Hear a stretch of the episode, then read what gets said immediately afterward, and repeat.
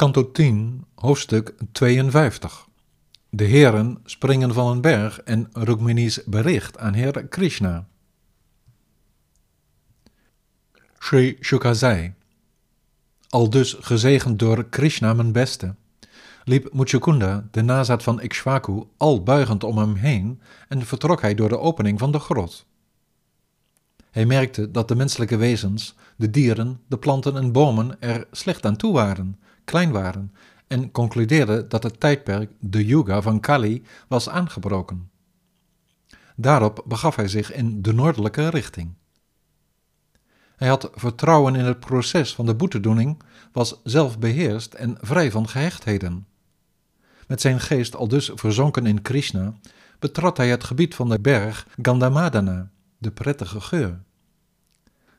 Bhadarikashrama bereikend, de verblijfplaats van Nara Narayana, aanbad hij, die met het overwinnen van alle dualiteit in zijn verzaking de vrede vond, de Heer.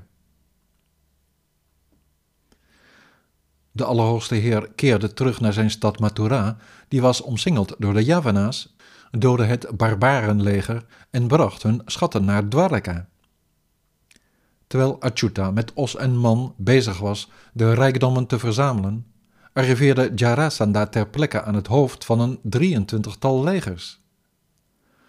Toen ze de machtige golven soldaten van de vijandelijke legers zagen, renden de twee Madava's, voor een menselijke manier van doen kiezend, snel weg, o koning. De lading rijkdommen achterlatend, legden ze zich angstig voordoend, maar in feite onbevreesd, op hun lotusblaadjesvoeten vele yojana's af.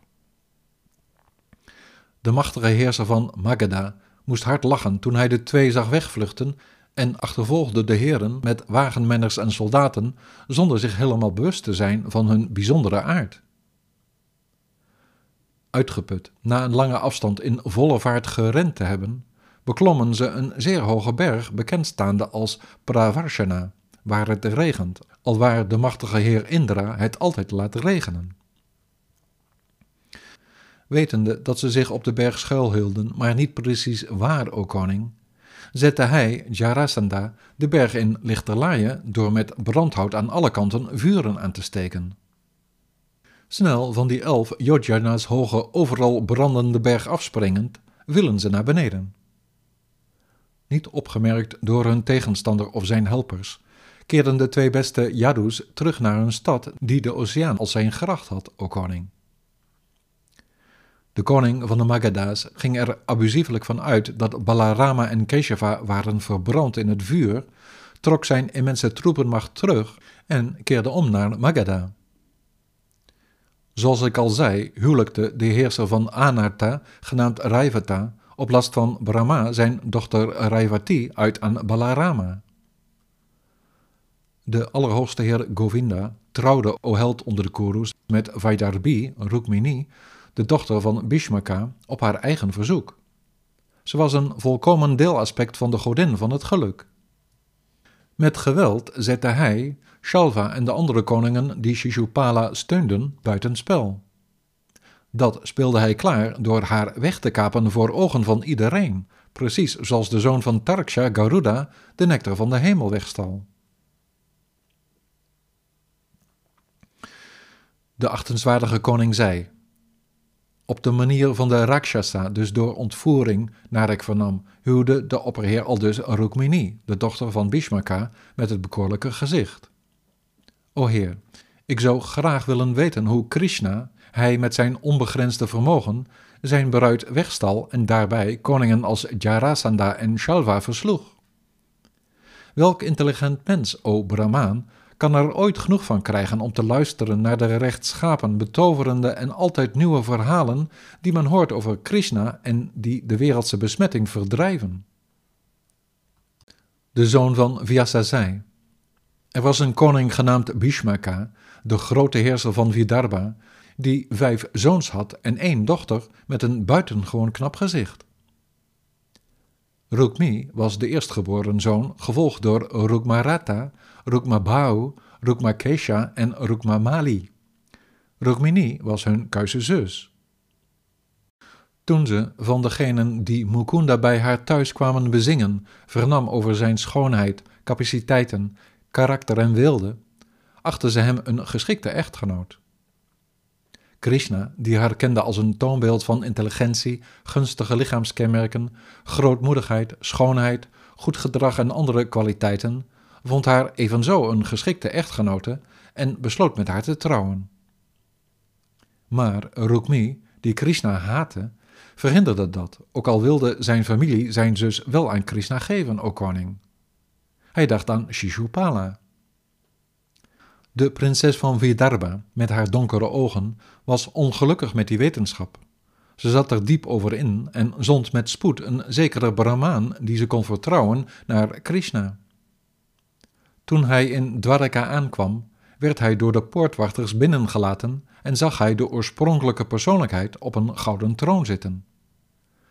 De Heer, die goed is voor de Brahmanen, kwam toen hij hem zag van zijn troon af, liet hem plaatsnemen en bewees hem de eer op dezelfde manier als de bewoners van de hemel hem de eer bewijzen. Nadat hij was uitgerust en gegeten had, kwam hij, die de bestemming vormt van de toegewijden, naar hem toe om persoonlijk zijn voeten te masseren.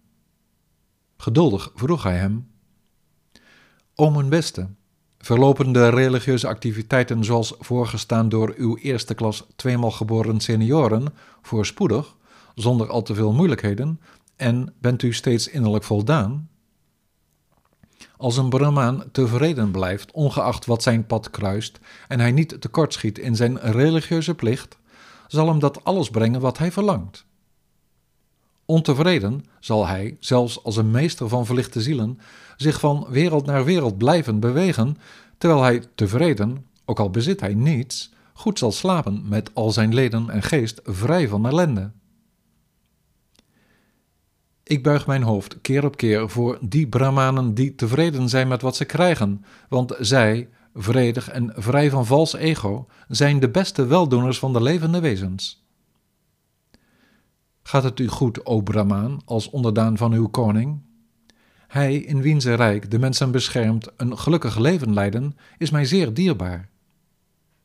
Waar komt u vandaan met het oversteken van de oceaan van moeilijkheden en met welke bedoeling kwam u hier? Vertel het ons alstublieft allemaal, als het geen geheim is. Wat precies kunnen we voor u betekenen? Nadat de Allerhoogste, die terwille van zijn spel en vermaak zijn lichamen aanneemt, al dus deze vragen had gesteld, vertelde de Brahmaan hem alles. Sri Rukmini heeft me gezegd: O allermooiste van al de werelden, ik vernam over jouw kwaliteiten bij allen die luisteren en tot wie jij, via de gehoorgangen, bent doorgedrongen, verdrijf je al dus de pijn in hun lichamen. Voor hen die ogen hebben, vormt de aanblik van jouw schoonheid de volkomen vervulling van hun levensdoel. Daarom heb ik zonder schaamte mijn geest op jou gericht, Achyuta. Wie, o Mukunda, kan zich meten met jouw grootheid, je afstamming, karakter, schoonheid, kennis, jeugd, bezittingen en invloed? Welk nuchter en huwbaar meisje van goede huizen zou, als ze volwassen wordt, nu niet voor jou kiezen als haar echtgenoot, o leeuw onder de mensen, o jij die de geesten van iedereen in de samenleving in vreugde verzet? Ik heb daarom jouw goede zelf, o lieve Heer, verkozen als echtgenoot. Ik bied me hierbij aan als je vrouw, o Almachtige. Aanvaard me alsjeblieft. Mogen de koning van Chedi, Shishupala, die net als een jakhals er vandoor wil met de portie die de koning van de dieren toebehoort, nimmer dat in handen krijgen wat aan de ware held is voorbehouden.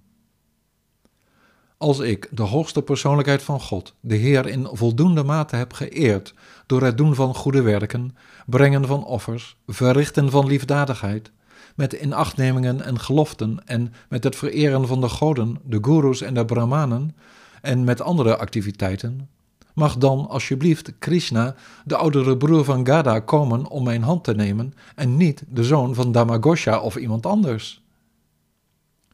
Kom morgen, als het huwelijk plaatsvindt, ongezien naar Vidarbha, o onoverwinnelijke.